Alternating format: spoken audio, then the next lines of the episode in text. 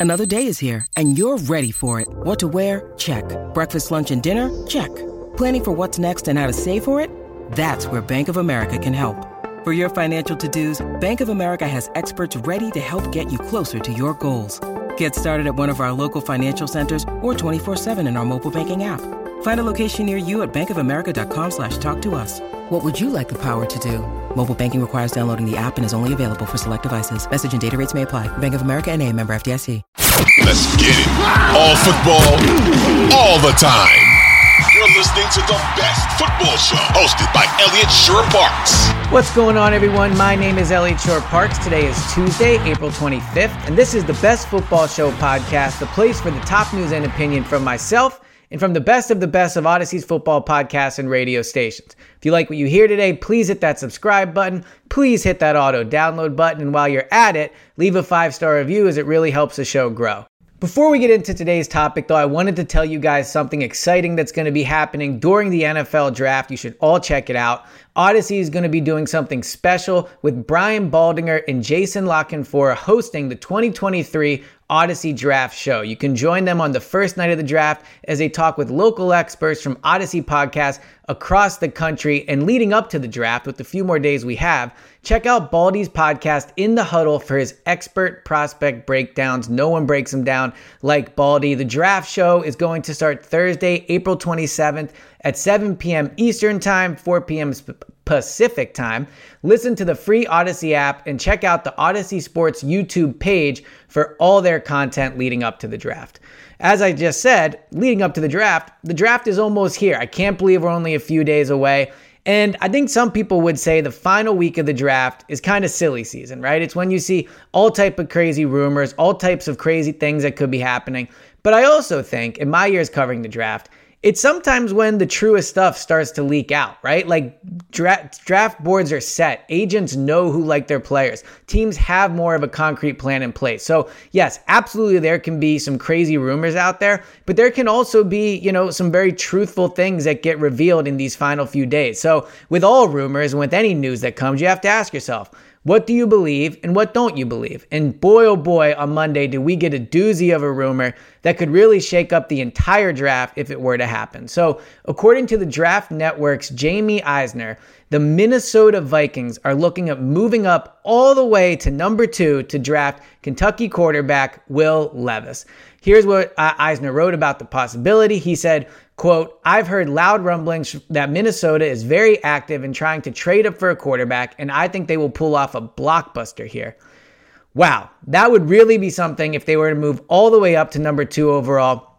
So let's look at the possibilities. And what, what is noteworthy though is while this has happened, the odds on Will Levis to go from uh, to go number two overall dropped all the way to 140 minus 145. That's the highest odds, or I should say the best odds of any player to go number two overall. Bryce Young still sitting strong at number one, but the difference between Will Levis at number two and anybody else is a massive gap. So the, the betting market is telling you Will Levis is going to go number two overall. So what does that mean? It, mean, it means a couple things. First, it probably means uh, the Houston Texans are trading the pick. It doesn't seem like the Houston Texans are very in on drafting a quarterback. It seemed like they really like Bryce Young, but with him gone, they're not going to be taking one. So, number two in the draft really kind of decides the entire draft in a way, or at least that top 10 on how it's going to go.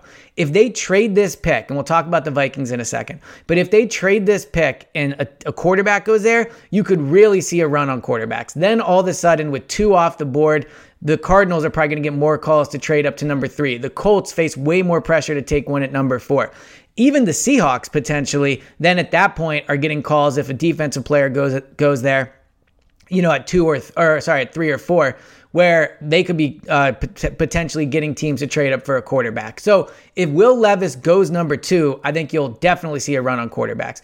If he doesn't, and let's say Tyree Wilson goes number two, or Will Anderson or someone like that, then I think you'll see a run on defensive players because that is one thing that's very clear about this draft. While there's not a lot of special players, there are probably the least amount of special players at quarterback because that's always how it goes, right? Like there's only three or four, and really this year, four guys that are guaranteed to go in the first round and maybe even the top half the, the round. And at defense, especially on defensive line, there's really only three, right? Tyree Wilson, Jalen Carter, and Will Anderson. So who goes number two overall, I think could really decide the run on the position, what the value is in trading up. And also for these teams drafting 7, 8, 9, 10, they're going to have to just wait and see. Like, I believe those teams really don't know what they're going to do because if there's a run on quarterbacks, all of a sudden, teams like Atlanta, Chicago, Philadelphia could trade up for a defensive guy. If there's a run on defensive players early and there's quarterbacks sitting there at five, six, seven, eight, even 10, then I think you'll see, see teams try to trade up. So,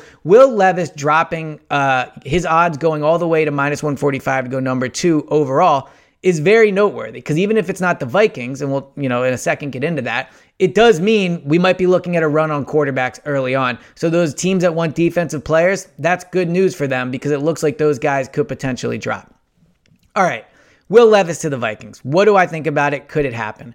First of all, I think the Vikings are probably correct to be going after a quarterback. I think Kirk Cousins is above average, right? Like Kirk Cousins in the pocket with protection and weapons is one of the better quarterbacks in the league at simply just like running a passing offense, right? I think he throws a great, accurate ball. I think he can be reckless sometimes, but mostly moves his team up and down the field. Of course, the issue with him is, you know, he doesn't win in the playoffs. He has one of the craziest wins in the fact that he's won in New Orleans, which is a very tough place to win, especially when they were still good. But outside of that, he's been a complete disappointment in the playoffs. They lost to the Giants last year. Uh, it just never seems to happen with him.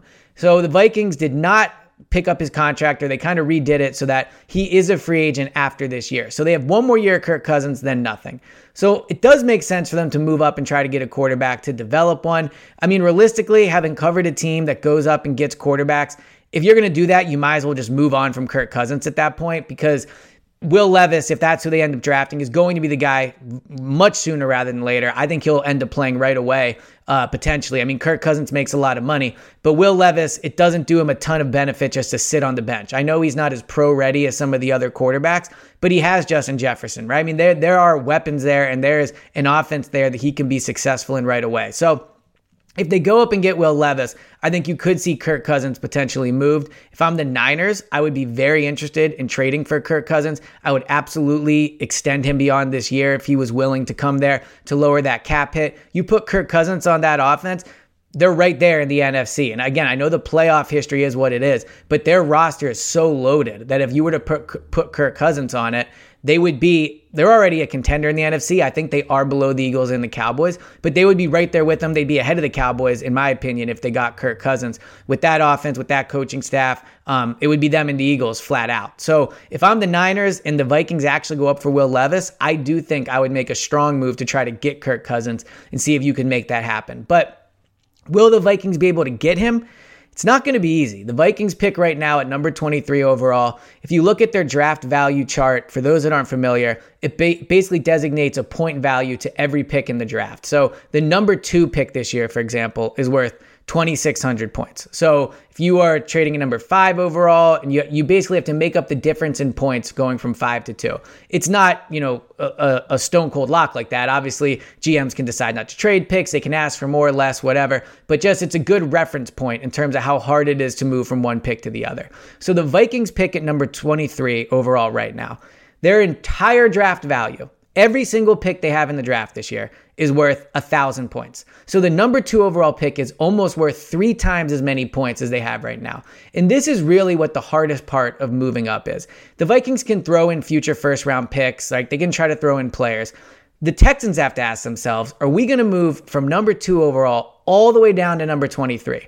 One of the only times it's been done in terms of moving up that high is when the Eagles here in Philadelphia went from, I believe it was like uh, 17 and then up once and then they jumped again. Like they made multiple moves. They went up and then up again. So if you're the Vikings, you're not going to go right from 23 to 2. You're going to have to jump up to let's say 10, like we use the Eagles as an example, and then from there try to get to 2, right? So it's going to cost a lot for the Vikings to do this. I don't think they frankly are going to have the draft capital or be able to make it make it happen.